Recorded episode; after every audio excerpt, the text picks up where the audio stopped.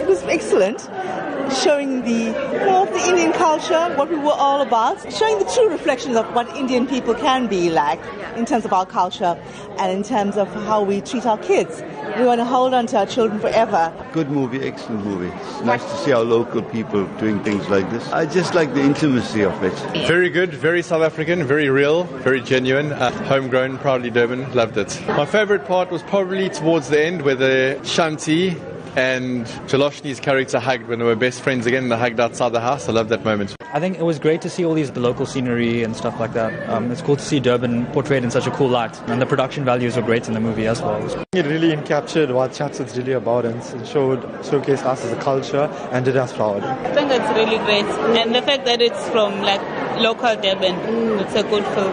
Nice production, good casting, good locations, good entertainment, good family entertainment. Tells a real story, something that everybody can associate with, a story that you know from your neighbors, from your uncles, from your aunties. It keeps alive the South African Indian story and it also celebrates the love and the warmth and the caring and the comfort and neighborliness of a suburb like Chatsworth.